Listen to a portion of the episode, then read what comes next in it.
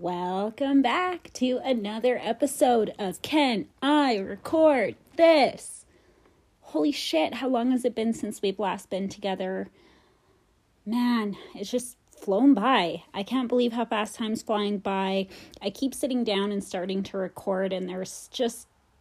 the world right now is not anything I care to report. But enough time has passed, and I got my feet back on the ground with a new job, and we'll talk all about that. But just in these past few weeks, the vaccination mandate has been put in place. So basically, you can't go anywhere unless you've had the vaccine or a recent negative test. They recovered bodies of both Gabby Petito and her boyfriend, Brian. Fucking whatever the hell his name was. Let's just forget that name. I hate glamorizing the criminal. What else has been going on? Ugh, my God. In local news, we had back in 2018, a daycare owner was charged with the murder of one of the children that was supposed to be in their care. Yesterday, or within the last few days, it turned out that the caregiver was acquitted of all charges. And of course, the mom is not happy. I need to dig in and find out more of the details on this. I watched the mom's video this morning. Her name's Debbie Lila Hancock, I believe, or Lila. Debbie Lila Hancock, if you want to find her online and watch the video. She goes on for a good almost half an hour about the situation and how the caregiver... first off, the thing that's blowing my mind on this case is that there is no real explanation to what happened to that child. She received blunt force trauma to the back of her head, resulting in a skull fracture of like 3 inches. So basically this whole 3-year-old's head. As far as police and hospital reports, these are not injuries that could have been sustained from a fall, that they would have been like the force of a baseball bat. So the fact that there's no explanation as to how this incident or accident happened, whether or not it was an accident, obviously someone would need to be held responsible for it. So whether or not the daycare lady did it out of malice or whether she had the intent to hurt her or whatever, really at some point is irrelevant, because you drop your child off at a daycare facility, you expect that in the event of an accident, that emergency protocols are handled. So this woman called mom immediately when she had noticed the child was unconscious. She did not call 911. She did not perform CPR. She did not notify any emergency response. So that right off the gate really concerns me. The fact, and I know that with it being a child, they don't really release a whole lot of the details, but I'm curious to know, and as they move forward with an appeal, I would like to know some of the details before casting my, judgment. Let me have a sip of coffee. My heart is just going. I could not imagine. My biggest fear is something happening to my children, saying, that you take a bullet or, left a car to save your child. That's an understatement. There is nothing in this world. I can't imagine what this woman goes through on a day-to-day basis, wondering, oh my God, just having no closure at all. Makes me sick.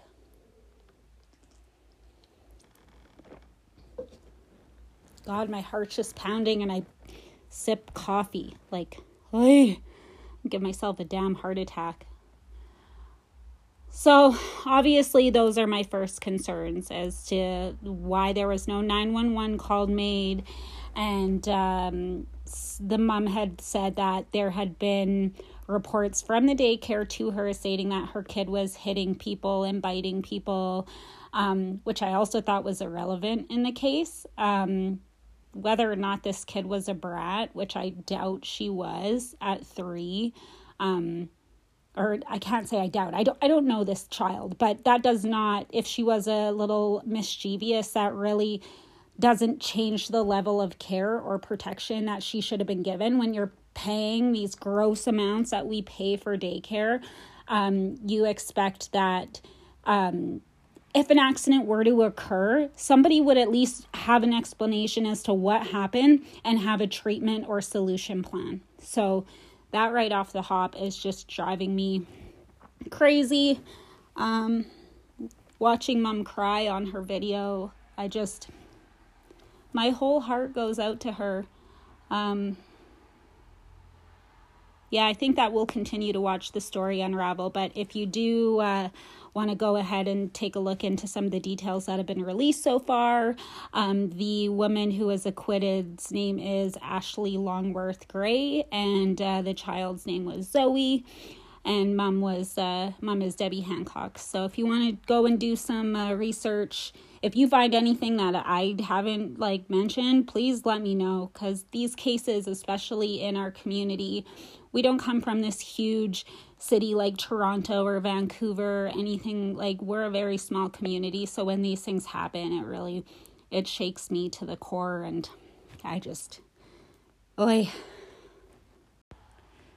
So to just quickly sum that up, police were not called. Ambulance was not called. There's no feasible explanation as to how the kid sustained the blunt force trauma to the head. Mom feels as though, and mentioned in the video today, that she had thought evidence was removed from the case.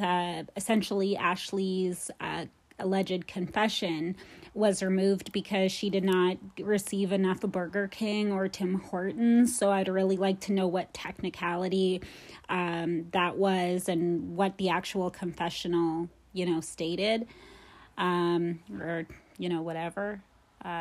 So anywho, I think that's all we know right now. But very interested to watch the appeal process and see how that turns out. And I hope that, as they always say, I hope that justice is served and that mom receives closure. There are one other thing that is complete rumor floating around social media, is that there are other children that were hurt under this woman's care. So I think that if anything, if there is any truth behind that you would think that those parents, or, even parents that can vouch that this woman was a good care provider, if people could stand up as character witnesses, that would probably help a lot too. I don't know. I'm not a lawyer. I watched Legally Blonde a few times. You guys help me out here. Moving on. What the hell else is going on around here? The new vaccination policies.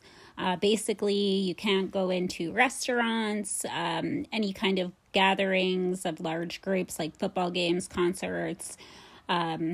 City facilities are starting right away too with the vax requirement or negative test. Honestly, it makes me laugh because, it doesn't, nothing about this makes me laugh, but when you're always looking for the silver lining, I see so many people my age looking for pulls online because you can't get into the liquor stores and you can't get into the weed stores without the vax pass. So it's so funny. I've seen probably 50 times already that if anybody needs a pull, I got your back, ... for $10. So bless all the companies or the businesses in the city that are providing curbside pickup. It seems like with every obstacle that's put up for people who choose not to get vaccinated, there is, sorry, I don't know why I'm so screechy today, but for every obstacle that is put up for people who choose not to get vaccinated, there is a business with a solution. So I will definitely say that those people are the MVPs. I don't stand on anyone's side as far as whether or not you should get vaccinated or not. just like abortions. I am pro-choice. So I think that you should, you know, be able to do what you see fit. If you have a reason, yeah, no, I'm going to get JFK'd here if I get into it. But I don't stand on any one side, but I do appreciate the businesses that are still trying to cater to those for who, whatever reason, decided not to get vaccinated, are helping them out, and the curbside pickups and whatnot. That's awesome. And I hope that with all these obstacles being put up, that we do find ways to continue stimulating our economy. I definitely think that the long-term effects of COVID, both mental and financially, are going to hang around a lot longer than the actual virus itself. So that's funny. Weed pulls, or going back to getting your weed out of an alley. I think we had it for, what, three years, I think. Justin Trudeau legalized us in 2018. So you guys got a good 2.5 years of being able to shop in store for your weed. And now you're getting booted back to the alleys. So, yikes.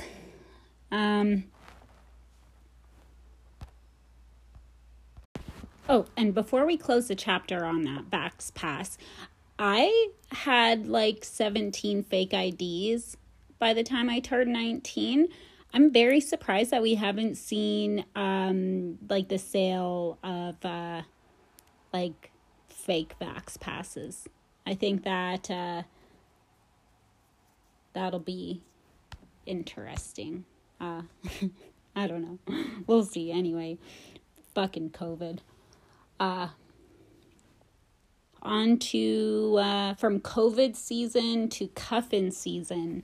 You'd think I write all this. I really don't. I just sit here with my dog and I come up with this. So this is so funny. I'm noticing a lot of guys coming out of this summer and the warm weather, because our warm weather extended into October, which is not like usual for Saskatchewan. We're usually already had a few snowfalls by now. It's been fabulous. But with the great weather comes men who don't want to fucking act right. And these girls, I'm telling you, are on their last leg with these guys. And it's been nothing but nonsense and fights. And I just wish that girls recognized how typical it is for like guys and some women to act like dogs in the hot weather, and they just can't control themselves, and they're just running around being all gleeful, not down behaving. And then the second that it gets cold, guess who wants to come back in? So now the weather is turning, holiday season is coming up. These chicks are sick and fucking tired of it. They don't want to deal with it anymore. And that's exactly what they're telling these guys. And now all of a sudden Romeo wants to get all like forgivey. Well, Romeo, oh Romeo, where was thou Romeo all summer long? Shacked up with other women, deleting text messages, skirting around on social media. Stop coming back when it gets cold and coming back for like Christmas and shit. It is so ridiculous. And it is so, like I said, like clockwork. You guys, we'll take you back. We'll try to fix you all winter long. We'll put you in ugly Christmas sweaters. We'll buy you your underwear, because Lord knows if we don't buy you your underwear for Christmas, you're never going to buy new underwear. We'll take good care of you. We'll maybe even take a hot winter vacation or something. And then boom, May long weekend, you guys are just like a dog in heat, back at it again. And then we do the process. We run through the cycle one more time. And boom, blank, 20 years of our life is gone. Quit falling for it. Call them out on cuffing season. Make them like understand. And not only that, but like don't be afraid to walk away, even if you don't want to walk away, because nothing says I'm fucking serious with cutting them off. Like just, yeah. I feel as though when I start getting into it with my friends, I feel like I'm always like too much. I'm like too extra, and I'm actually getting pissed off hearing about it. And not like I'm pissed off, like I don't want to hear about it. I'm like pissed off for you. The things that these men will say in like insulting you and trying to destroy your ego is so gross. Like, men are straight up like call you fat or call you ugly. Like, wow, but if I'm so fat and ugly, why have we been doing this for this long? It's because I'm not, and you know I'm not, and you want me to feel like I am, so I'm not out in this world acting as confident as you are in trying to meet new people. Maybe. So clearly I take it a little personal when people are mistreating my girlfriends. And sometimes I have to like take a like step back and remember that I'm just a friend. Like, I'm just a support to you. So whether you stay or you go, that's essentially your decision. And I don't want to be the reason, in case we make the wrong one together, I don't want to be the reason that you have, you know, regret or resentment. So I think sometimes I just need to remember what I'm supposed to be there for. And I try to. When you love him, we love him. When you hate him, I am ready to burn him at the fucking stake. So I just want my friends, if they still listen, to know that I don't mean to get so worked up. I've been at a few rodeos, and I have seen how things play out, and I'm just, like, as defensive of you as, like, you should be. You know what I mean? Like, nothing screams disrespect to me than a man that's gonna, like, call down a woman on her appearance. I think that is just so fucking shallow. And I don't know if it's because society puts so much into the way women look, or if it's because, I don't know. I've just always thought it was so shady to go after the way people look, even like things like their weight and stuff like that. It's just, I feel like it's a low blow. I'd much rather call somebody fucking stupid than ugly. So yeah, that's cuffing season. We'll see as, you know, things go, you know, towards Christmas. I can say that the pandemic has changed all the rules as far as relationships go. So we'll see who's ringing in the new year, and I guess who isn't. So what else is there to talk about?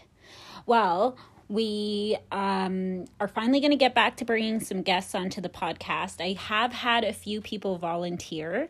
Now that I've got my feet on the ground with work, I can start scheduling them in and hopefully get some really good content out. I'm really excited to sit down with my author friend. She's going to give us some skills on how to cope and heal from our trauma. I have another friend who's coming on to talk to us about addiction and sobriety. So I'm really, really interested in going into that one, just because I was flipping through local news, and we've recently in the city opened up a safe haven for people, for like a safe injection site. If you're using injectable drugs, you can go to this friendship center and you have a safe place.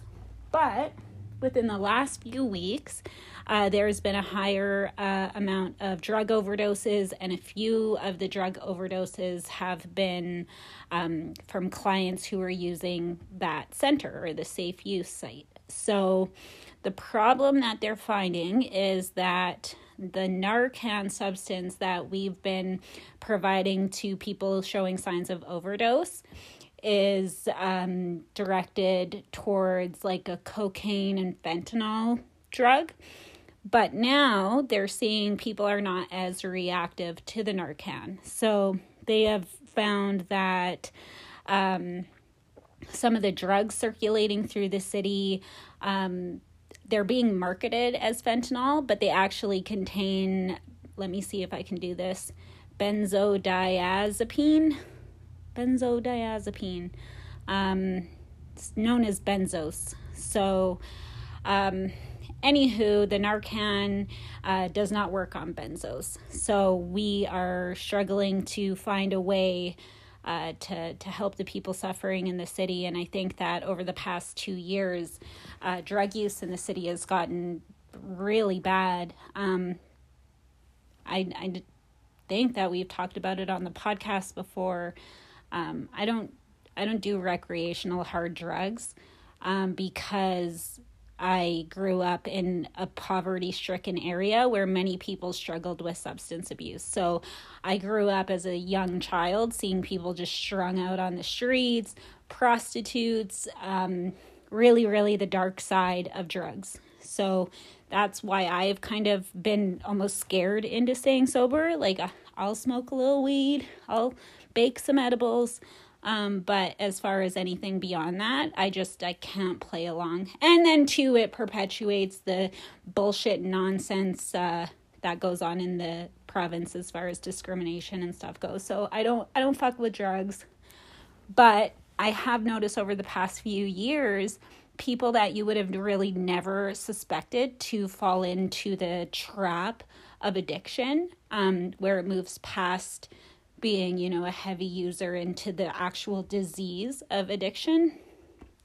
A lot of people that I really wouldn't have, and if you would have asked them 5 years and said, I can use my crystal ball and show you that in 5 years you may be sitting in a jail cell, or you may be in, really dire circumstances. Can you believe that? They'd say no, that there's no fucking chance in hell. So I really feel, when we're talking about helping drug users and stuff, you think of the bottom of the barrel, which in my opinion need the most help and they need the most resources. But in today's world, it's not the people that, live down by the river or whatever. It's the people that you work with that are struggling with substance abuse. And I hope that... I always get really janky when I talk about this stuff because it's such a sensitive topic. People just want drug addicts thrown in jail. It's really not as simple as just strapping some handcuffs on them and sending them into jail. We want to try to rehabilitate people to be able to be functioning, contributing members of society by tossing them into jail. I think if you travel back to that podcast episode, you see that it's almost like a different world in there. You end up having to live by like mobster gangster rules, and it's not how the real world functions. So I wish that when you did fall into the system, that it was more focused on trying to get you to a better place rather than just caging you like an animal. So... anywho, that interview I'm excited to have. I want to talk to him about this benzos and see if he knows more than I do. And hopefully we push out another good episode. I think that seems to be almost everybody's favorite, between the boyfriend test and Nikki goes to jail. People were really disappointed that it wasn't actually me in jail. So, but the podcast is still young. Who knows? Well, we're on the topic of the drug pandemic in Saskatchewan. At the beginning of the month, where to start with this one? Recent changes to the social services program, the SIS program, has changed. So rather than the government sending the rental checks to the landlord, they do want to help their clients transition by giving them the rent and having them have the responsibility of paying the rent. Well, unfortunately, it has not gone well. This wasn't a smooth, slow transition to helping people. This was just a cutoff. And I don't want to misquote it, but I swear I read an article that said only 33% of recipients handed in their rent money.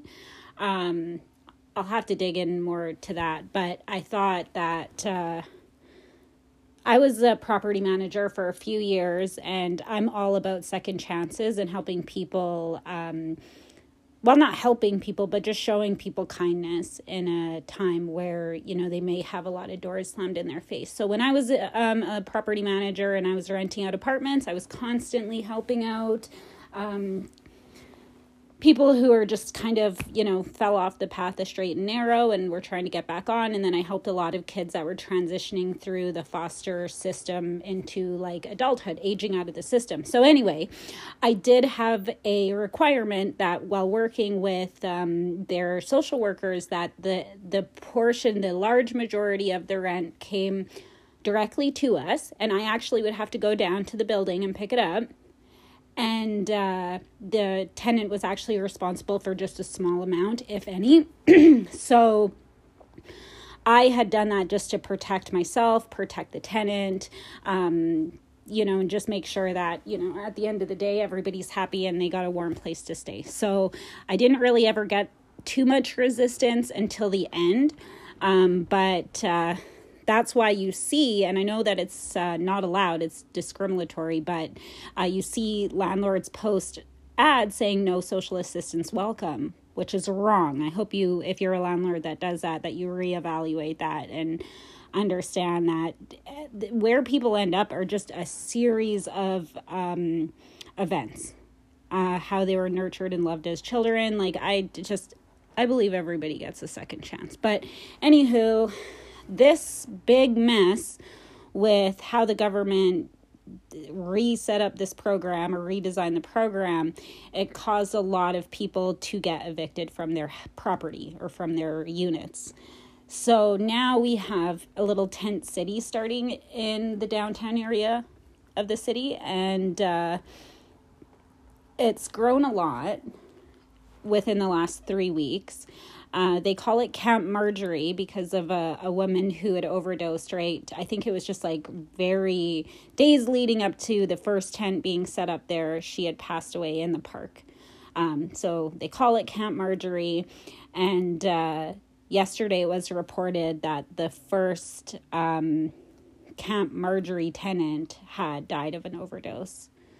So same situation as we were just talking about. It was a fentanyl that had traces of benzos. What are we doing about this city, Regina? I think it's very doable in areas of the world like California. I would almost gladly live in a tent. Well, not gladly. I don't want to make fun of the circumstances or try to make light of the circumstances, but we live in Saskatchewan where we have very aggressive weather on both sides. We get to plus 40 and we get to minus 40. So we don't live in an area that it's feasible for people to live outside. This has gone on now for 3 weeks. We've had city mayor there a few times. We've had the chair of the SIS program or something. We've had numerous people with authority to do something about this, go and visit and talk about how sad it is. But what is the plan? Because if this is just coming down to your guys' change in the program, then you guys have to take some ownership over this park. And it's not about delivering them portable heaters for their tents or building them a fence around for shelter so they have like a little bit of a wind barrier. This is about teaming up with landlords that have vacancy in the city and working with them, letting them know that we messed up in this situation. I get accountability, and at the end of the day, everybody is responsible for themselves and blah, blah, blah, blah, blah. But I can tell you this world would be a much better place if there was always somebody looking out for somebody else. So we'll see how Camp Marjorie goes on, and I think we probably have another week or two before it actually becomes a danger to be sleeping out there. The city's really come together and bringing donations, whether they need Gatorades or bottled water or food. I've seen a lot of people in some of the groups I follow prepare a hot meal, so that's a beautiful thing. Although little efforts have been made to try to help this situation, I haven't really heard any real solutions, nor have I heard really any ownership from the mayor, who takes every opportunity to jump on a TikTok or do some stupid thing for, you know, social media views. But this is really your time to shine, Miss Masters. This is really where we need you to step up to the plate and represent our city to the government, because people right now in Saskatchewan, not very happy. We have a tent city for the first time ever. Well, first time in, as far as I know. We have a divided province as far as what should be happening as far as these vaccinations go and whatnot. We have inflation on like just cost of living, cost of food, cost of fuel, like who and why, well, who's paying your paychecks? Us is the answer. And what are you doing? If you had to give an end of shift report at the end of each day saying what you accomplished today, I'd really be interested to hear for some of these people. Can you put down on paper that I went to the park and visited the people? I am their social worker. I visited them and made sure that they are in safe, secure standing. Probably not. You probably wouldn't want to stamp your name on that report. So let's just, I don't know. I don't even know where to show up on that one. I always say don't sit and bitch. Show up to the city hall meetings and make change. But in that regard, the social services system has been broken for decades. It's really not designed to have anybody come out the other end a better person. If they do, it has nothing to do with their yeah, sorry. Again, going to get JFK'd, but I think that we can do more to get people where they need to be. And at least at that point, we can say we tried. At what we're doing right now for them, not enough. What else is there to go over before I leave? I have been working on my new office because my new job has me working from home quite a bit. So that is even more motivation to make sure that I'm keeping these podcasts coming out on the regular. I definitely, have been recording them in really conspicuous places up till now. So I'm glad I have a designated space to get shit done. I'd say as we get into the Christmas season, I read something online that said, ask people what they need for Christmas rather than just getting them more stuff. And I thought that was a really beautiful thing because we tend to buy, if I don't get 4 of those spa kits for Christmas with like the little foot stone and like 3 soaps or whatever, or lotion, then it just ain't Christmas. And they're like $20 each. And I don't use them. They sit in my closet until I have to go somewhere where I forgot I needed a gift and didn't bring one, and I bust it out and I regift it. If somebody were to ask me what I actually need, I would say a couple bottles of wine and like $20 in premium gas. Like, all jokes aside, people are kind of having a tough time financially. So if there is like a way that you can help out with a utility bill or some fuel, which we're paying way too much for right now. Or like I said, just, you know, something other than whatever it is that you don't need or don't want or, you know, whatever. And that probably made me sound very unappreciative. Fuck it. Christmas is also a very lonely time for people. Anybody that's really suffered any significant losses, that seems to be one of the really, really tough days. So as we kind of move towards Christmas, make sure that you're being extra nice to people. And I try to have an open door for any orphans like myself. If you don't have anything going on for Christmas, get in touch with me. I got a plate for you. Also, I don't know what shopping is going to be like this season, but I already have a feeling that there are going to be some constrictions. So hopefully we can do some local shopping and support our local businesses. I think we've already made Bezos like a gazillionaire or something. So I don't think he needs any more of our money, but our local businesses definitely do. So wherever you are, support your local bakeries. Try to chuck money out there as much as you can.